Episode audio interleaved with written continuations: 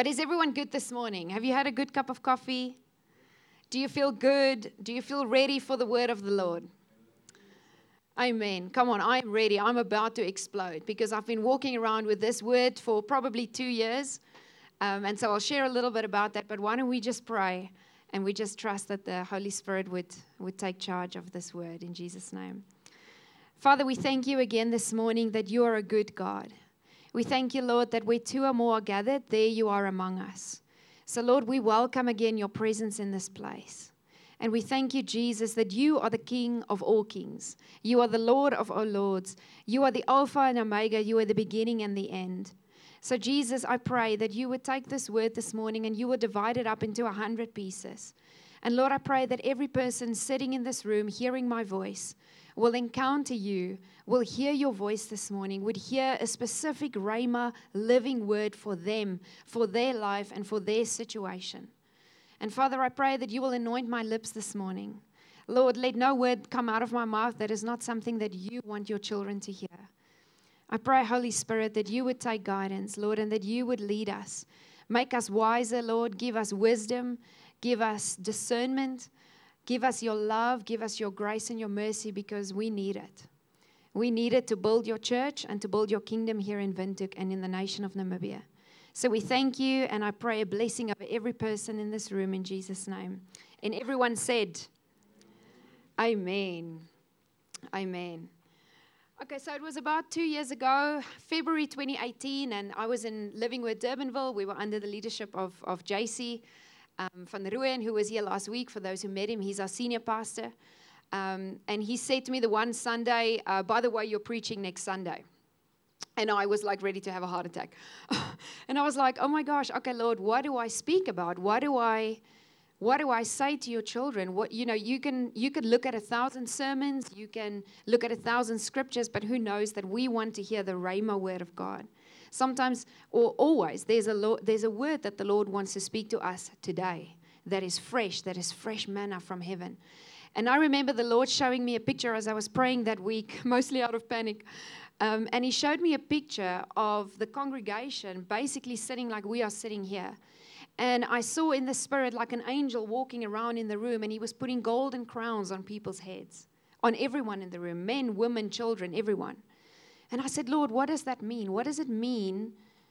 You know, an angel putting golden crowns. And the Lord started speaking to my heart that week through many different ways and in scripture about crowns representing sonship. And when I say sonship, I'm talking about our identity in Christ. And he started speaking to me about that crown, that crown that represents the fact that I'm a child of God, that represents that I'm a son and a daughter of the Most High King. And if you think of crown and if you think of sonship, sonship represents a position and an identity we have in the Father. You know, that story of the, of the prodigal son, he was lost and he was found. And when he came back, his dad put a robe on him, he put the ring on him, the signet ring. He um, slaughtered the fattened calf. He gave him the best of he, what he had. And the Bible says that he was no longer a slave, but he was a son again. And that is God's heart for us. And He started speaking to me about identity. And, you know, we are a church that really trusts the Lord to move out in authority. We are trusting the Lord to, to walk as Jesus walked on this earth. If Jesus said, pray for the sick and see them get healed, then we want to be able to do that.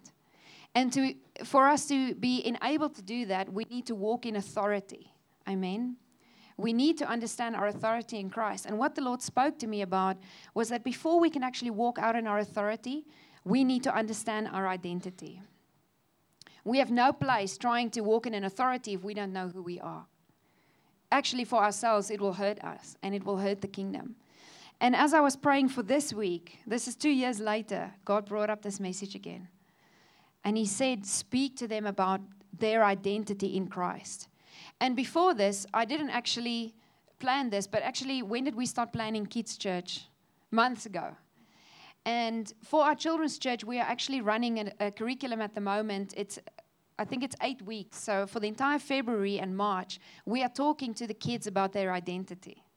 So I didn't actually think about it until I sat with Kids Church this week and we were going through Psalm 139 about, you know, how we were knitted in our mother's womb. And I'm like, oh my goodness, these two are actually tying together so beautifully. And we are talking to the kids about their identity in Christ. We are teaching them who Jesus has called them to be. We are telling them that Jesus knew them and planned them before they were even born, before they were even in their mother's womb. Because it's very important that we understand our identity right from the start. Because I believe, I don't, I don't know if you can see it in society, that everywhere in society, if we look at the root psychological problems that most people have, the root often and most times boils down to a lack of identity. And as I was researching identity, you know, I realized that once our identity is skewed, if we don't know who we are, it will actually affect how we live our life.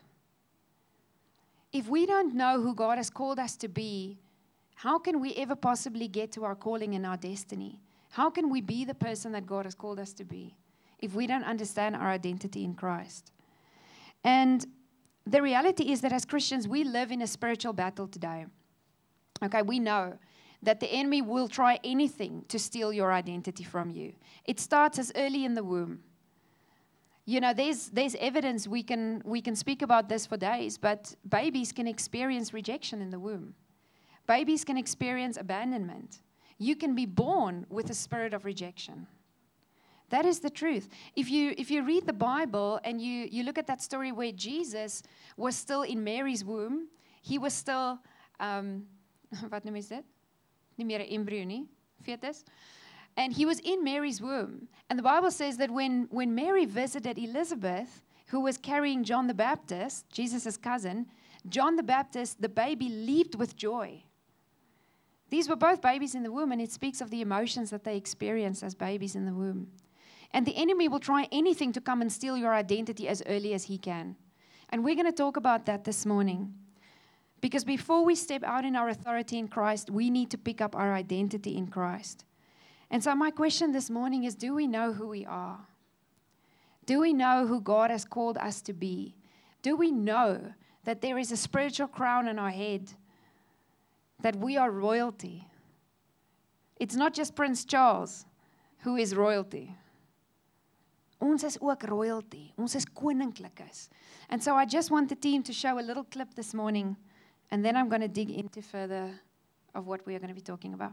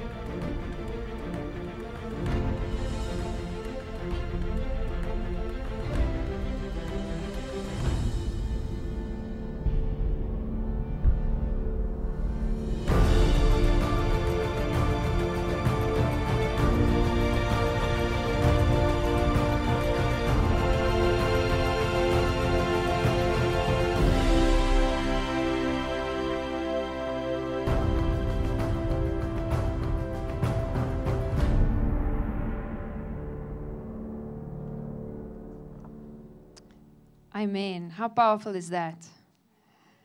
I don't even know where that video came from. It's some other ministry, but I thought it was just powerful because I think we don't hear enough who God has called us to be. I don't think we speak enough in churches today about our identity in Christ. Because if we did, then we would walk out in a very different authority as the body of Christ. Amen. And I love that it says there at the end, it said, an external manifestation of an internal reality. And so, our question this morning is what is our internal reality? Who do we believe that we are? Do we know that we are a son and a daughter? And so, before we go into the topic of identity, I just want to lay a little bit of word foundation. Can everyone see me behind this table? I feel like this table is so high. Okay, so God's original intention was for man, for me and you, to rule and reign in life. That was his original intention. Let's have a look at Romans 5, verse 17. By the way, we also have our notes on U YouVersion. So if you have the Bible app U YouVersion on your phone, you can go under events and you can just search uh, Living Word Windhoek, I think it should come right up. So if you miss a scripture, because I know on our screen we, we can't show, we're trying to work out with the program how can we so, show the scripture, but this is Romans 5, verse 17. And it's in the Amplified, and it says the following For if because of one man's trespass, lapse, or offense, death reigned through that one, much more surely will those who receive God's overflowing grace, unmerited favor, and the free gift of righteousness, putting them into right standing with Himself, reign as kings in life. Everyone say, reign as kings. Reign as kings in life through the one man, Jesus Christ, the Messiah, the anointed one. Now, what is the definition of a king? If the Bible says we are supposed to be ruling and reigning as kings, what does that mean? We're not all Queen Elizabeth, but the word says, well, actually, the Google says the king, a definition of a king is a ruler of a kingdom, a monarch of a major territorial unit, one who inherits the position by right of birth. One who inherits the position by right of birth. Okay, keep that in mind. Let's have a look at a second scripture, Genesis 1:26. Now remember, this is the this is a foundation of where we are going to be establishing this point of identity from. God's called us to rule and reign as kings. So Genesis 1:26 says God said, "Let us, Father, Son, and Holy Spirit, make mankind in our image, after our likeness, and let them have complete authority." Everyone say complete authority. Complete authority over the fish of the sea, the birds of the air, the tame beasts, and over all of the earth, and over everything that creeps upon the earth. So now we can see from these two scriptures what, what is God actually saying? He is saying that He has firstly given us identity. Okay, that scripture says that we were made in His image, number one, in His spiritual likeness. So we don't necessarily look like God, but we have been made in His, because God is spirit, but we have been made in His spiritual likeness. Number one, God has given us identity. Number two, God has given us an authority. God has given us as mankind an authority to rule and reign over everything that that scripture has said. Now, that word complete authority in the Hebrew, it speaks, um, it uses the word rada. I don't even know if I'm pronouncing it correctly. The scholars in the room can correct me afterwards. But you, you spell it R A D A H. And that means to have dominion, to rule, to take charge of, and to dominate. To dominate. Psalm 115, I think it's verse 16, says that the heavens belong to the Lord, but the earth he has given to the children of men. So that was God's first intention, was for us to rule. Now, if we look around the earth today, does it look like all Christians are ruling and reigning in life? It doesn't always look like that. The reason why is because of the fall. God gave Adam and Eve this mandate. He said to them, I need you to, to rule and reign. I've given you that authority. You've already got my identity. You know who I am. You know who you are. Now go and do your thing. But what happened? The enemy came, and the first thing he did was he questions Eve's identity. He questioned her identity, and she fell for it. He said to her, You know, if you eat from that tree, you will be like God. But the truth is, she was already like God. Because the Lord said that He created them in His image. He said to her, He said to Adam and Eve, I have created you in my identity. You are already sons and daughters. And the enemy came, and what happened? Eve fell for it. She fell for his lies, she fell for his deception, and she gave away that identity. She lost her identity and she actually gave away her authority. Because what happened? She gave it to the enemy. And the Bible says that one sin, one sin is there. The wages of sin is death.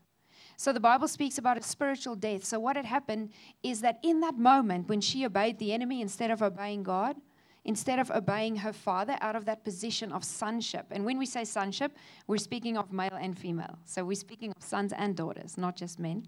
Just wanted to throw that in there. Um, so, so what happened was the wages of sin is death.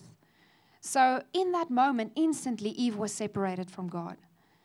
That spiritual connection that they had was broken. That sonship, that place of identity was broken. And the Bible said suddenly they felt shame and they knew that they were naked. So something was broken, sonship was broken. So the Bible says that death had to be, or sin had to be punished, okay, because God is a just God. And Johannes spoke about John 3:16 last week where it says that God loved the world so much that he decided I will actually take the penalty for your sin.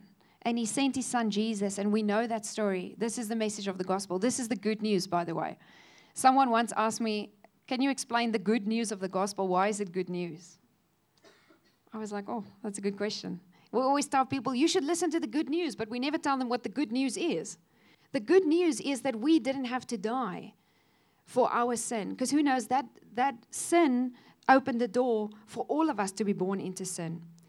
So, not only did Jesus die for our sins and he took our punishment, and he came to restore that sonship, that connection, that identity that we have with the Father, he came to restore that for us.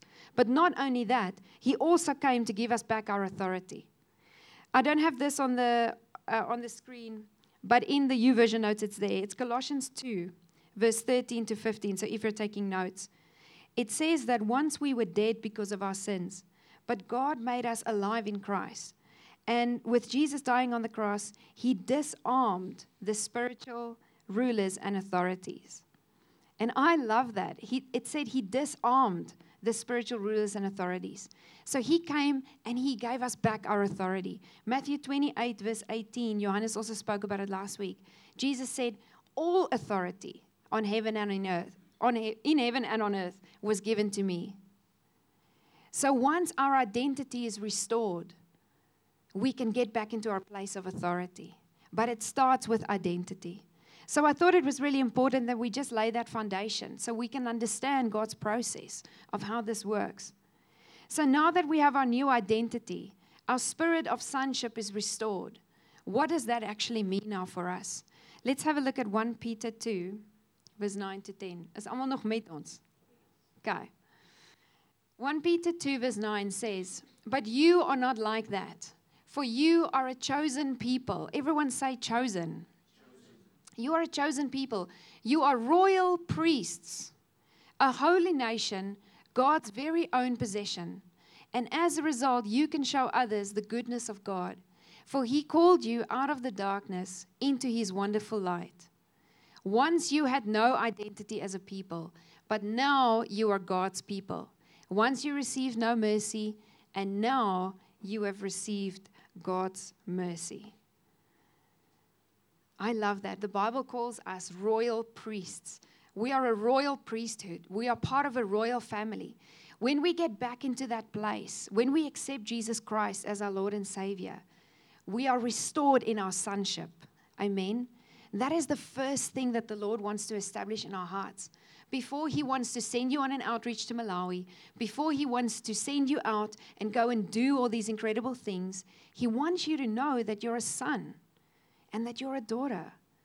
He wants to show Himself to you as Father. That's His first heartache. That's what He wants to do. He wants to establish a spirit of sonship. And who knows that the Bible says that once we give our heart to the Lord, we become a brand new creation. Amen. All of the old has gone and the new has come. We become a brand new creation. Let's have a look at Romans 8, verse 14 to 17.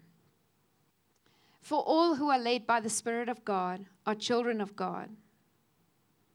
And there's another one, verse 15, thank you. So you have not received a spirit that makes you fearful slaves. Instead, you have received God's Spirit when He adopted you as His own children. And now we call him Abba, Father. And that word Abba is actually the Aramaic word for father. Amen. So, for his spirit joins with our spirit to affirm that we are God's children. And since we are his children, we are his heirs. In fact, together with Christ, we are heirs of God's glory. But if we are to share his glory, we must also share in his suffering. But I want to focus our attention of it says there that we received God's Spirit. In other words, we also speak of the spirit of sonship. Okay? So God comes and He restores our sonship. He says, You are my beloved son. You are my beloved daughter. I want to show you who I am as your father. Because out of that place of identity, I will lead you to your calling, I will lead you to your destiny. And that identity means we're actually being born into a royal family. Remember, we said the definition of a king is you actually inherit that position by right of birth. So, just like Prince Charles was born in a royal family, he was born the son of the queen. Okay? That is Prince Charles. Yeah, he was born. I'm like, mm, Harry, uh, yes, he was born as a prince. He was born into royalty. And if you think about the royal family, when you are born into royalty, you know that you are royalty. Prince Charles, I doubt, was never confused whether he was a prince or a slave. I don't think he grew up in the palace thinking that he was a slave, thinking that he should speak like a slave, thinking that he should act like a slave, thinking or being confused about the fact that he had an authority as a prince. That wherever he walked, people knew he was royalty. He doesn't even need to wear his crown. Almal weet wie's Prins Charles. Okay, if you don't know who's Prince Charles, ons sal nou vir jou wys. Okay. So this means that he has the same legal right to his mother's estate. Okay? That estate, he's an heir of the throne. And it's the same for us. If we take that same analogy, it's the same when we get born into the spiritual family of God. When our sonship is restored, we are born into a royal spiritual family. We have that crown, that spiritual crown that is on our heads. But oftentimes, I think as Christians, we don't know who we are. We don't know that there is a crown on our head. So we sometimes live as if we are still a slave. And I think that's one of the things that the Lord wants to break over the mindsets of his children. You know, we need to understand that we are royalty. We need to understand that we are the king's children. We have the same legal right in the spirit. We have the same authority to have access to everything that the Bible says we can have. What Jesus has, we have access to. That's what the word says. We don't have time to go through all of the scriptures because I said to Johannes, this is such a big topic. I need eight weeks, like Children's Church, for us to really go deep into this topic. So, this morning is actually just a little bit of an introduction, but I pray that it really speaks to us on some level. Amen. And so, you know, what's actually profound about where, where Paul, the Apostle Paul, was talking about the spirit of sonship. And in that time, in the context that he was um, speaking in Romans, the Roman culture for adoption was actually like this. It worked like this. If you were adopted by a new family as a child, you would lose all the rights of your old family, and immediately you would have access to all the rights of the new family, like a legitimate child. You would actually lose everything of your old life and you would step right into a new life and have access to everything that your new family would give you access to or what they represent, their estate, their inheritance. A full heir. Now, what is identity? Okay, we often speak about identity, but what does identity actually mean? Now, the definition of identity is the fact or being of what a person is. Identity is the characteristics determining who a person is, a person's conception and expression of who they believe that they are, relating to self image and self esteem. So, when we speak of identity, we speak of what do we believe about ourselves? Who do you think that you are? Who do I think that I am? But that's the question. Who do we think we are? What are you deep down on the inside? What is our internal reality? Who do we believe that God has called us to be? For some of us, you know, we spoke about our identity being shaped from when we were children, from babies, from even in the womb. And not all of us grew up in a beautiful Christian home. If you did, you are blessed.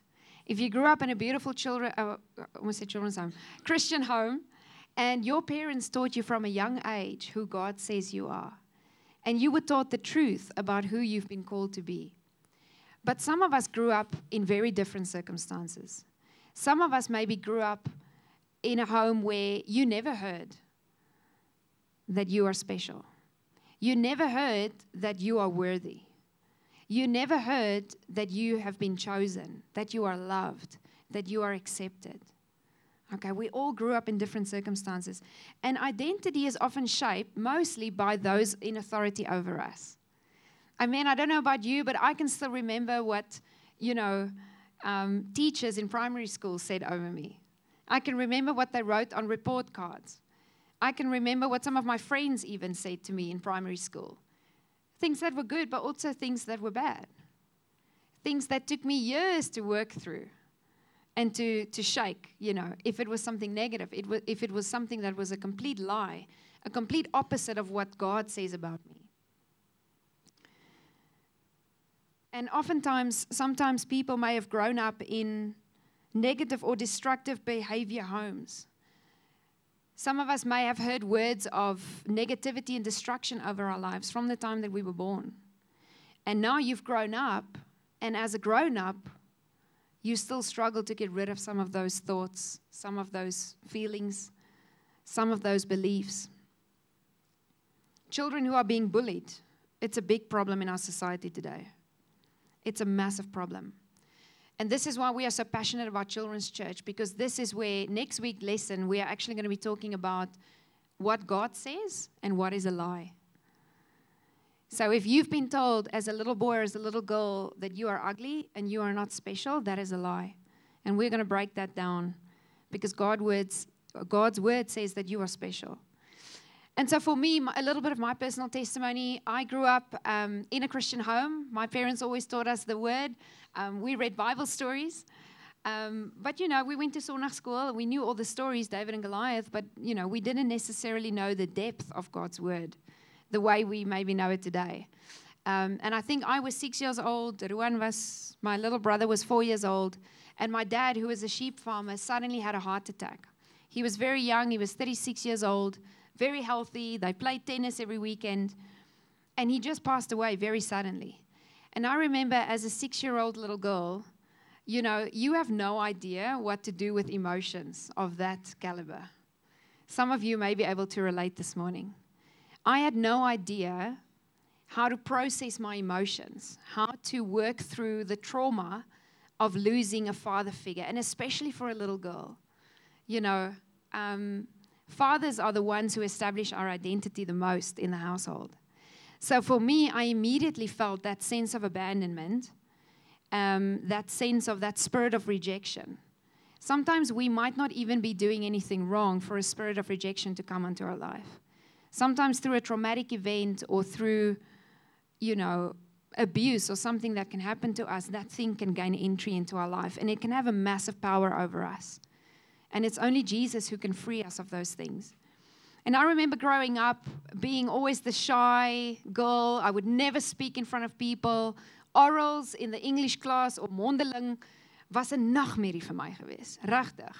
I had no confidence if they would ask the new girl to stand up because we moved from Calvinia into uh, Cape Town and suddenly there was this huge school with all these children and I remember just crying the first day that they said, okay, all the new people stand. And I just started crying because I had absolutely no confidence, no self esteem to stand up in front of other children because I was now different. I had no daddy at home. And I think on some level, it really impacted my identity, who I believed I was. And I mean, I grew up in a wonderful home, but these things sometimes are so deeply rooted. I mean, and I remember just growing up in primary school, trying to make friends with the right people and the right crowd. Um, even through high school, I would dress a certain way. You know, when you don't know who you are, you go and look for identity in other things. You go and look for identity in what you do on the outside. Sometimes, as grown up, we go look for identity in our careers. We go look for identity in materialism, the car I drive, the house I live in, even where I send my kids to school. Solank almal net dink ek is hierdie ou, nê? Sometimes we can be like that. And I remember in my 20s, I think because of all of the years of suppressing these emotions, never like I acted like nothing had happened. Never went for counseling, never spoke to anyone about it. Dit het net nooit gebeur nie, okay. And in my 20s I started really struggling with anxiety a lot of anxiety, a lot of fear. Um, the doctors at the time said, Oh, it's just your job. I worked for an advertising agency and it was very stressful. And so they just gave me some antidepressant medications and said, You know, it's just a chemical imbalance in your brain. And that does happen to people, but I, I do believe my, my spiritual root was something different. Um, and I remember a friend started inviting me to church. And I always said, no, I don't want to go to those weird churches where people raise their hands. Um, and, and this guy was insistent. He kept on, he kept on, he kept on. And eventually, just to get him quiet, I said, okay, I will go. And, um, and I went, and I remember for the first time ever not feeling that anxiety, not feeling that knot in my stomach. If you've ever had anxiety, you'll know what I'm talking about. This baie It feels like you're dying on the inside. You can't eat, you can't sleep, you can't speak, you can't do anything. And I remember just the Lord started dealing with me and he started pulling me in. And I heard a sermon one night where the pastor was talking about Jeremiah 29 11. And it was probably the first time I heard that there was a plan and a purpose for my life. Maybe I've heard it somewhere else, I don't know. Maybe my heart was just in a position where I was ready and I could surrender my heart to the Lord. And I said, Jesus, please come and free me because I can't live like this. I was in my 20s. I didn't even, like, it even spilled into relationships. When you don't know your identity, it flows over into relationships. Okay. Um, you, you actually ask other people to come and be something that they are not because of a need that you have. And so, anyway, the Lord started the journey and He completely freed me. Um, you know, I still have to renew my mind when it comes to fear, fearful thoughts. The enemy comes with the old tricks always, again and again. But now you have the word of God. Now you have the sword of the Spirit, and you can defeat him with that. But so that was a long journey, and the Lord really dealt with me on identity, on believing who He said that I was, believing that I have a gift, believing that I can be bold enough and talk to people. I was too shy to pray in front of people at my first church. I remember they would ask us to pray, and I would run and hide in the bathroom. And when they say Amen, I would be right back, Amen. Ek dink niemand seen my nie because I had just no confidence. But everything changes when God comes and restores your sonship. And when I realized that I was actually never abandoned, that God was always there, I just didn't know. It changes your life. Amen. And so, what happens when we don't know our true identity in Christ? People often speak of an identity crisis. You may have even said that. I've said that a couple of times. Ooh, ek het 'n identiteitskrisis, né? But what is that what does that actually mean? It actually means that when we allow our behavior to confuse our identity. In other words, when I allow what I do to dictate who I am, that is a crisis. That's not the way it's, it's supposed to be. Our identity must first be established, and from that place we do. So, identity should be dictating our behavior, not the other way around. And I remember um, this was a couple of years ago, a friend of mine, he's now a mighty man of God, um, he's in ministry, and um, he grew up in a neighboring African country. Um, and he grew up in a village, and he shared this testimony once when we were doing a course and we were praying for other people to be restored of wounds of rejection and wounds of abandonment. And he said, he shared his testimony publicly for the first time. And he said that he was abused sexually by his uncles when he was a little boy. Very young, repeatedly, often. And he said once he remembers that he was in preschool and he went to the, to the bathrooms. And he stood in front of the bathrooms, and there was one on the left with a sign of, of you know, a little boy. And the other one was a sign of a little girl. And he said, I had no idea in which which door I should walk through because of that abuse. And he said, My identity was so skewed. Because of that abuse, I had no idea even my gender. And we're not going to go into that. There's many different reasons and there's many different ways the enemy tries and steals our identity at an early age. But that little boy didn't know who he was. He didn't know should I go left or should I go right. And God's done since an amazing job in his life, and he's helping a lot of people today. But your identity should dictate your behavior. When we discover our true identity that was lost in the Garden of Eden, it will change our lives. It will change who we are and what we do. So, when you don't know who you are or who you are supposed to be, you might always feel like you have no purpose. Or you could be in a position where you have absolutely no clear vision for your life. I was like that. You know, I went to study public relations not because I knew even what it was, just because my friends did. That's how I made that decision. Actually, those tests that I did when I was in matric or standard nine, grade 11, it actually, one of them said, Pastor. We ignored that one. When you don't know your identity, you never feel like you can succeed at anything. You always feel like you're a failure. Niks wat jy doen is net ooit 'n sukses nie. You feel it on the inside. And then the reality is that's what will manifest. Okay, the Bible says what we think is what we become in Proverbs. Amen. So that's why it's so important. When you don't know your identity, you never have peace or true rest. You are constantly seeking something more, the next thing, the better thing, the next thing.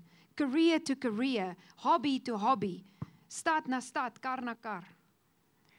You struggle to get to the real reason why you're alive. When you don't know your identity, you can never reach your full potential. Or you might be constantly believing lies about yourself. You suffer with addictions, depression, hopelessness, low self image, and a low self esteem. And sometimes even sicknesses will manifest because of what we think in here.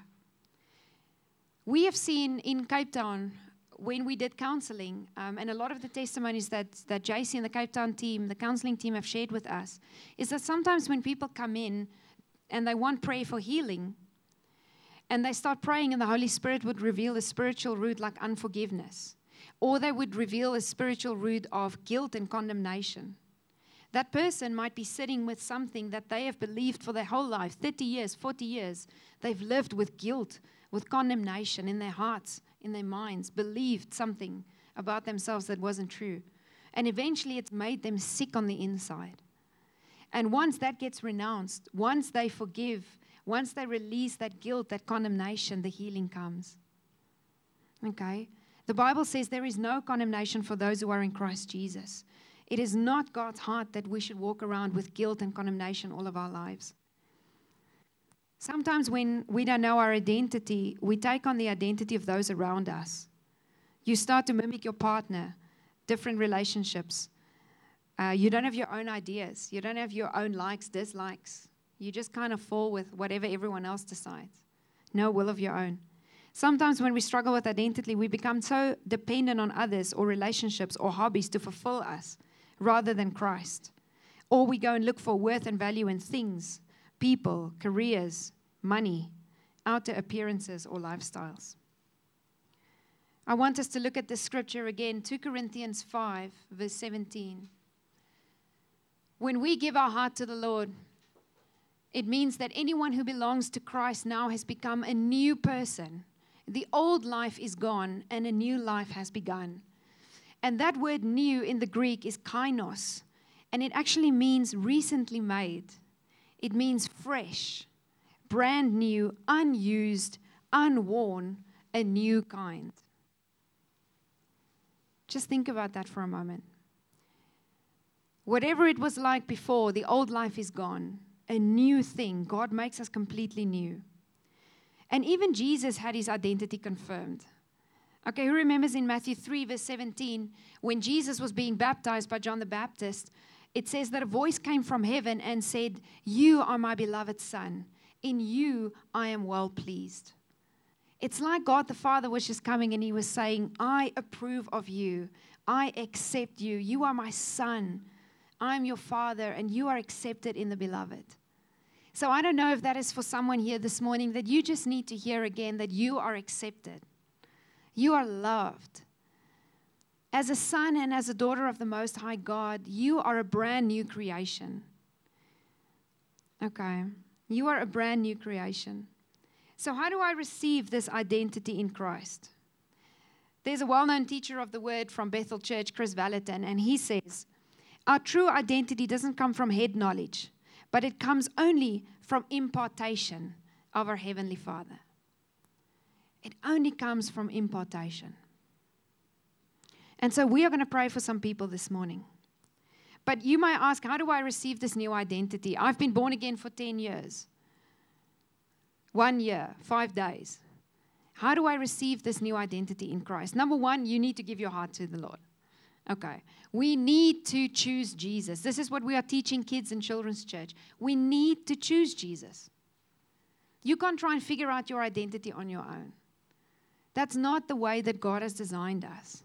He gave us identity, He created us. to firstly be in an intimate and a love relationship with Him. That's the first purpose. Before we rule and reign, He created us to be sons and daughters. Okay. That's the only way to get born again into His royal family. Remember, we gain it by right of birth, so we need to be born, like um, Jesus taught Nicodemus, you need to be born again into the kingdom of God. You can't just accept. You know, I once had a conversation with someone, a family member, and he said to me, Oh, don't worry about so and so. He's a good person. He'll go to heaven. And I said, Good people don't go to heaven. Okay. Saved people go to heaven. Children of God go to heaven. You need to make a decision. Heaven and hell are real places. Number two, we need to spend time in the Word of God and we need to spend time in prayer. Okay, I did a huge study for my identity in Christ because I really wanted to understand this for me, it was something that I, I, I, had this burden on my heart to understand who I was. Who did God call me to be? Because I felt for my whole life I didn't know who I was. And I looked, and there's probably over 140 scriptures that says in Christ, just in the New Testament. In Christ. This is who you are in Christ. If you go and do that study, it will change your life. And we can't just read it once and think, okay, now we've got it. We need to be meditating on it, we need to be soaking in it. We need to ask the Holy Spirit to come and show us. Here, wys my ek is. Show me who you created me to be. Show me what I have access to so I can live a life to the full, so I can live life fulfilled. One of my biggest gripes was that I felt like my life was unfulfilled. I needed purpose. I needed purpose. I needed to understand why was I here? You know, why was I even born? And it is shocking to see how many Christians walk around born again, not knowing what their purpose is. And so we want to be a church, as Johanna said last week, we want to pray with you. We want to see God's face and God's heart for you to see who has He called you to be. Dis nie net 'n white picket fence life. There's more to life. Jesus is coming back with rewards. Okay. That's another sermon. But we need to accept and believe what the word says, asking the Lord to show us who we are. And if there are any lies that we're believing about ourselves, that the Holy Spirit can reveal that to us. Because that's how we get to freedom. That's how I got to freedom. That's how I got rid of anxiety, fear. I mean, it ruled my life. It prevented me from doing so many things because fear held me back. I was honestly so scared. And if I look back now, I'm thinking, why didn't I go to church years before? But don't be condemned. God knows what He's doing. He knows your heart, He knows where you're at. And He wants to set some people free this morning. Number three, free. Okay, hallelujah. Number three. Die Afrikaans kom maar sterk deur. Number three, we need to confess who we are in Christ. Okay. So sometimes people think, okay, I'm not going to sit and repeat as a papagaai everything, but there is power in our words. Proverbs says that when we speak the word of God, life and death is in the power of the tongue. And also, who knows that when you hear yourself say something, you are much more likely to believe what you hear yourself say than what you hear other people say about you. This is why it's important to renew our mind.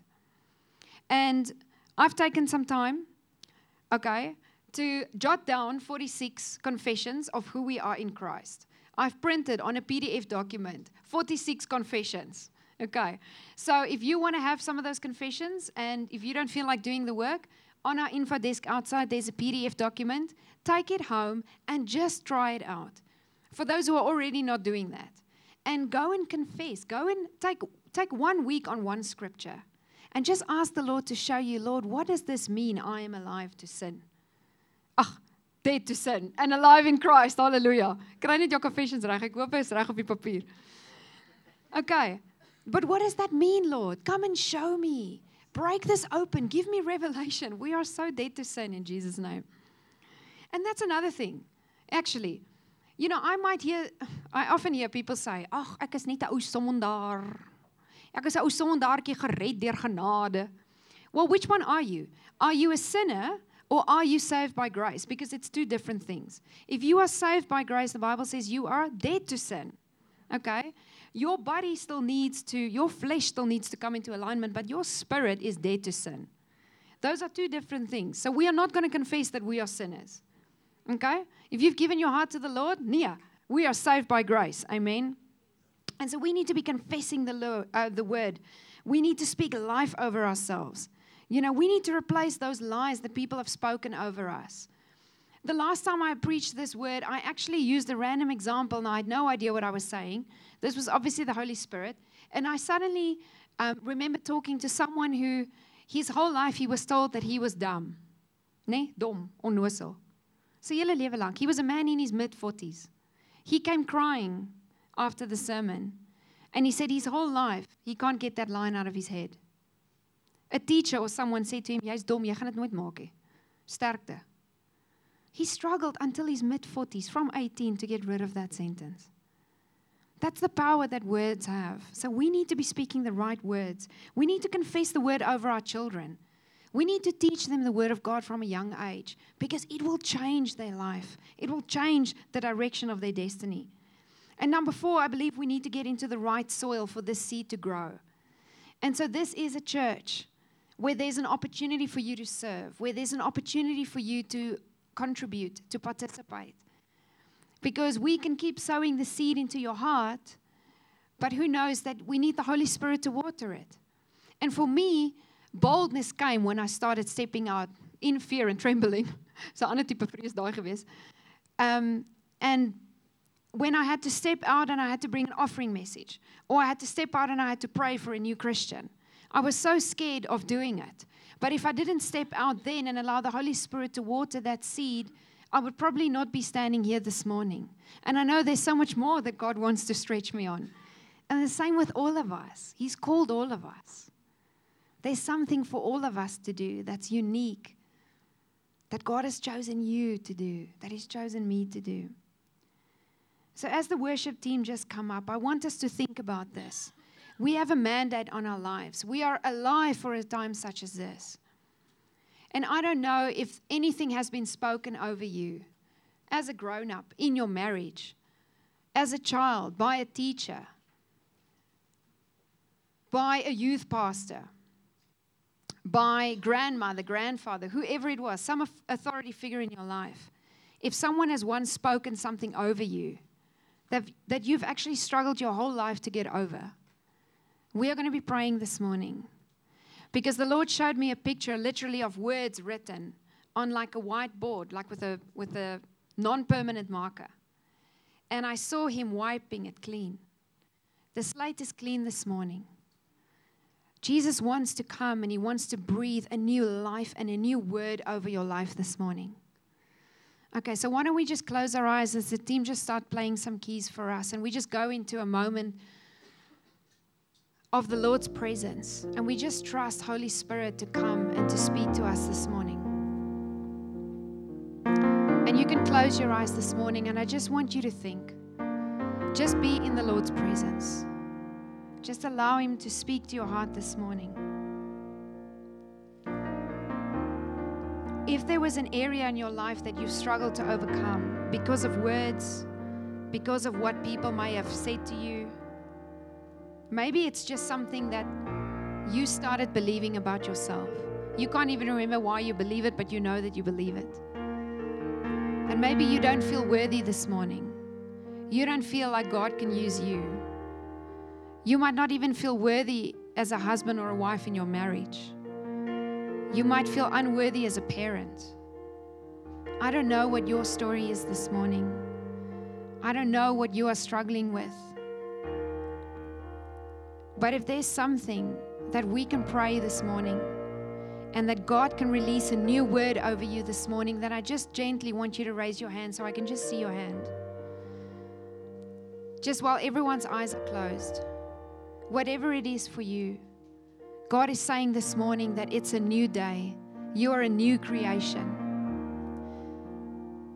And just remain in this position of worship and just have your eyes closed. And Lord, I just ask, Holy Spirit, would you just flow over this entire room, Lord?